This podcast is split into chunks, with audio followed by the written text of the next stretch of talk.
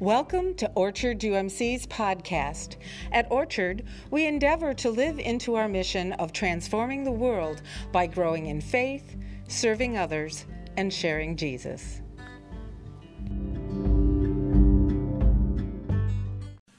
Our scripture today is Romans eight, twenty-eight through thirty.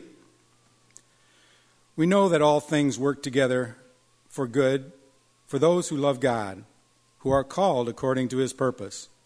For those whom he foreknew, he also predestined to be conformed to the image of his Son, in order that he might be the firstborn within a large family.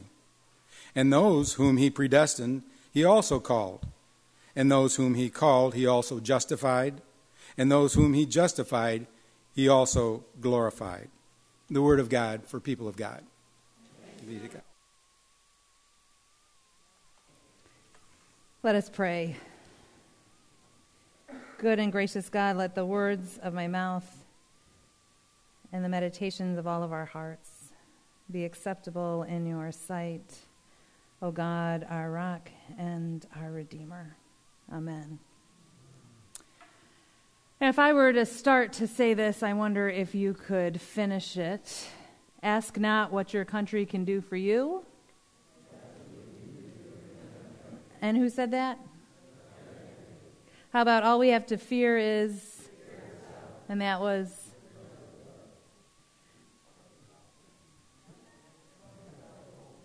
I will tell you, both have said it, I'm, but I think Churchill said it first. What? All right. How about if I were to say this? Could you finish what I'm going to say? Give me a break. Give me a break. Break me off. And that's a commercial. How about, where's the beef? Where's that from? Wendy's. Wendy's. That's, you know, from the eighties. Uh, use the Force, Luke. Star Wars. How about to the moon, Alice? Uh, how about, how you doing? Friend. Right. How about, hello, Newman? Seinfeld. And Mama always said, life is like a box of chocolates. All right, now these are phrases that we, many of us all know, right? They've become a part of our culture. We recite them, and we pretty much know where they came from. We might have a little question, but we pretty much know. How about these phrases? Love the Lord your God with all your heart, with all your mind, and with all your soul. Where does that come from? The Bible. In the beginning, God created the heavens and the earth. Come with me, and I will make you fish for people. Jesus, the Bible. Make me an instrument of thy peace, Lord. Prayer of Saint Francis. How about be in the world, not of the world? Yeah, I don't know where that came from. Not the Bible. How about love the sinner, hate the sin? Also, don't know where that came from, not in the Bible. Everything happens for a reason. Same thing. I don't know where that came from, not in the Bible. A lot of good and mostly well-meaning statements that we say, we think, come from the Bible, but actually aren't biblically based. Some things we say are harmless. Others aren't. In a search for meaning, for answers, for comfort, we often offer platitudes. We say them out of a point of faith, not realizing that sometimes they can do greater harm. Years ago, when uh, Pope John Paul died, a friend of mine gave birth to a stillborn baby just two days before. In an effort to offer her comfort, her mother said that God must have wanted the perfect cherub to welcome the Pope to heaven. When at Clarkston, our music director died suddenly, someone said to her thirteen-year-old daughter, God must have needed a new choir director for the angel choir. These are the things that we say when we are at a loss of word for words, in an effort to offer comfort. And we think that a lot of times they, you know, they have a biblical sound to them, right?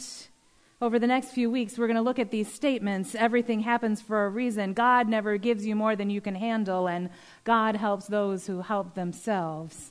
All are not in the Bible, yet we say them, thinking that they are.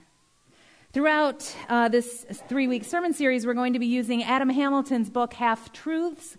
God helps those who help themselves and other things the Bible doesn't say, as well as Kate Bowler's book, Everything Happens for a Reason, and Other Lies I've Loved.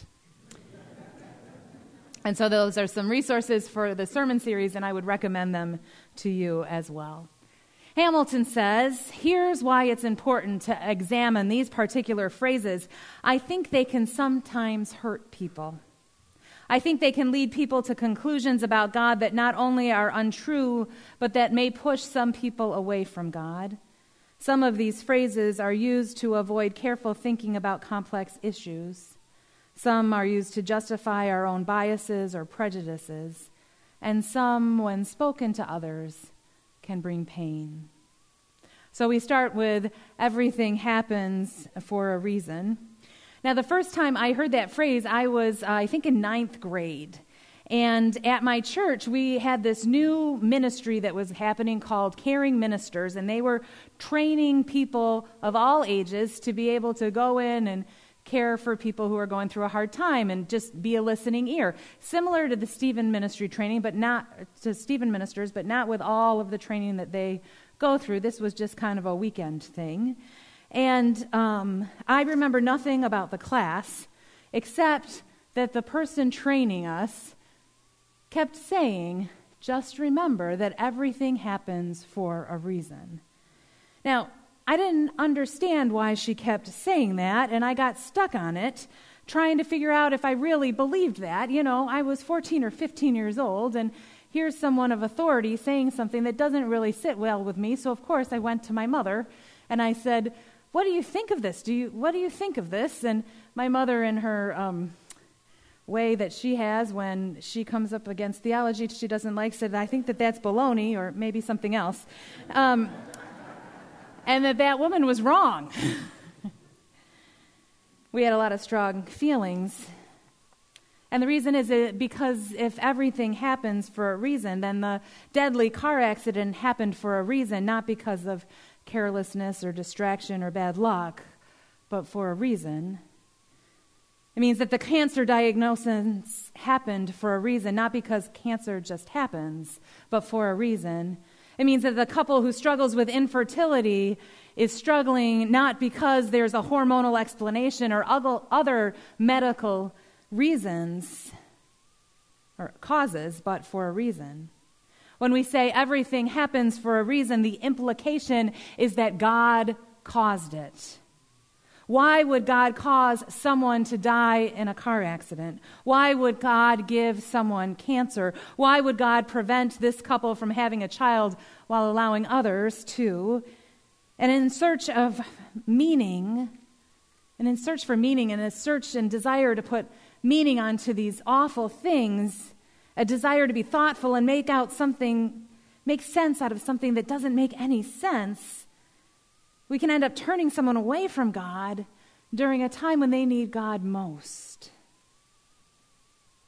There are times, of course, when we're being logical or practical, when we might mean everything happens for a reason. Actions create consequences. There's cause and effect. Our choices have results. But we just need to be careful when and how we say it and recognize that there's not a biblical foundation to the words.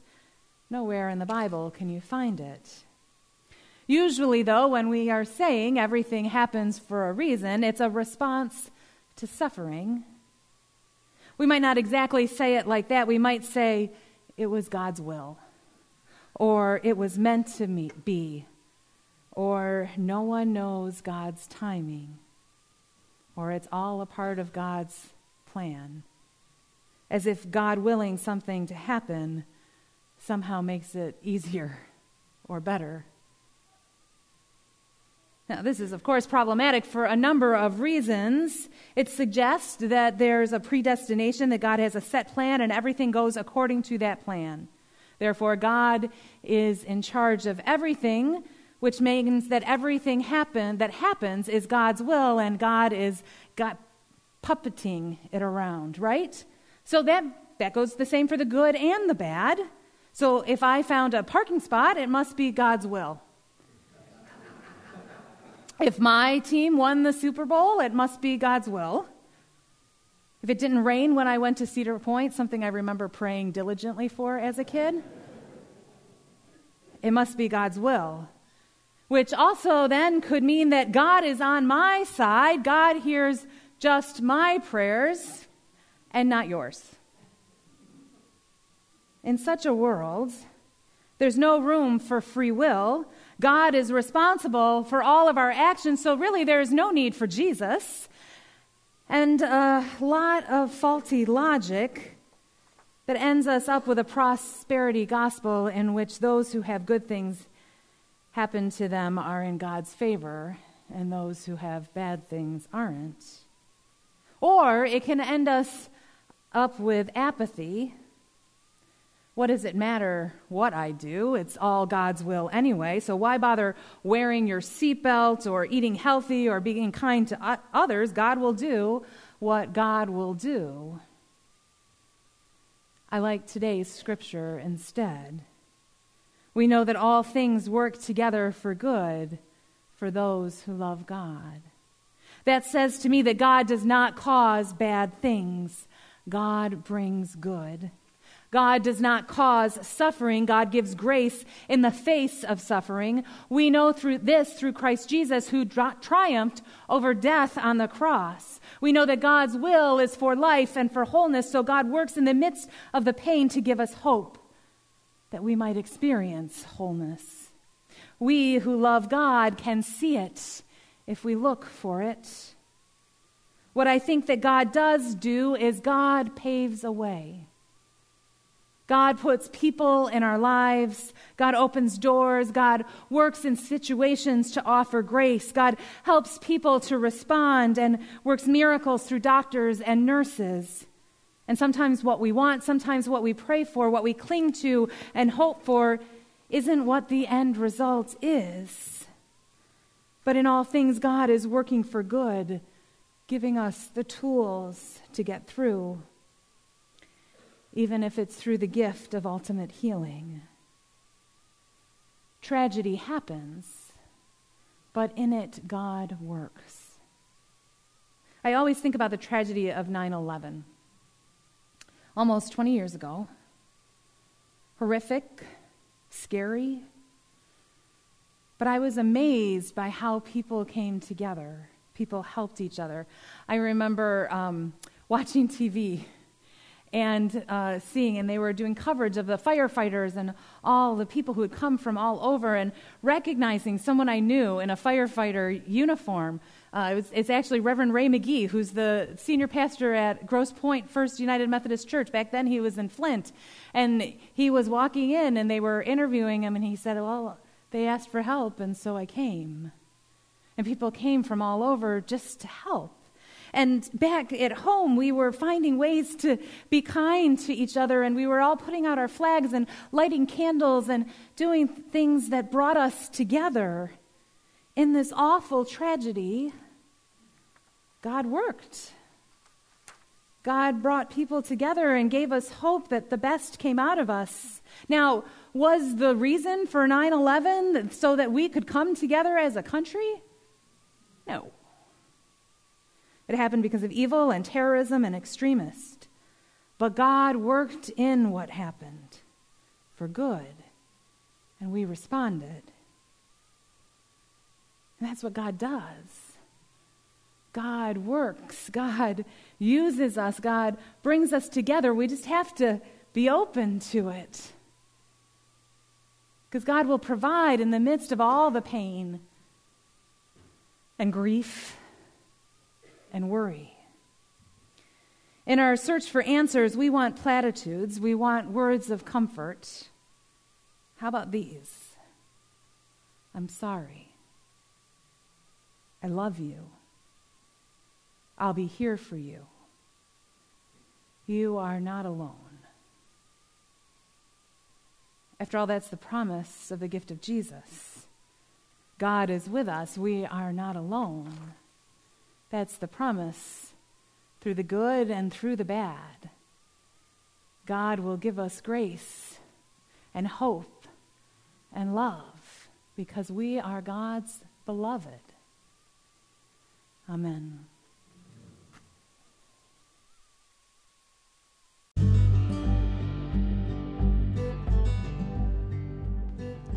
Thank you for listening to our podcast. We hope you have been enriched by the word proclaimed. We'd love to hear from you. Drop us a line at ministry at orchard u m c dot org. You can find out more about Orchard by going to our website at w w w dot orchard u m c dot org.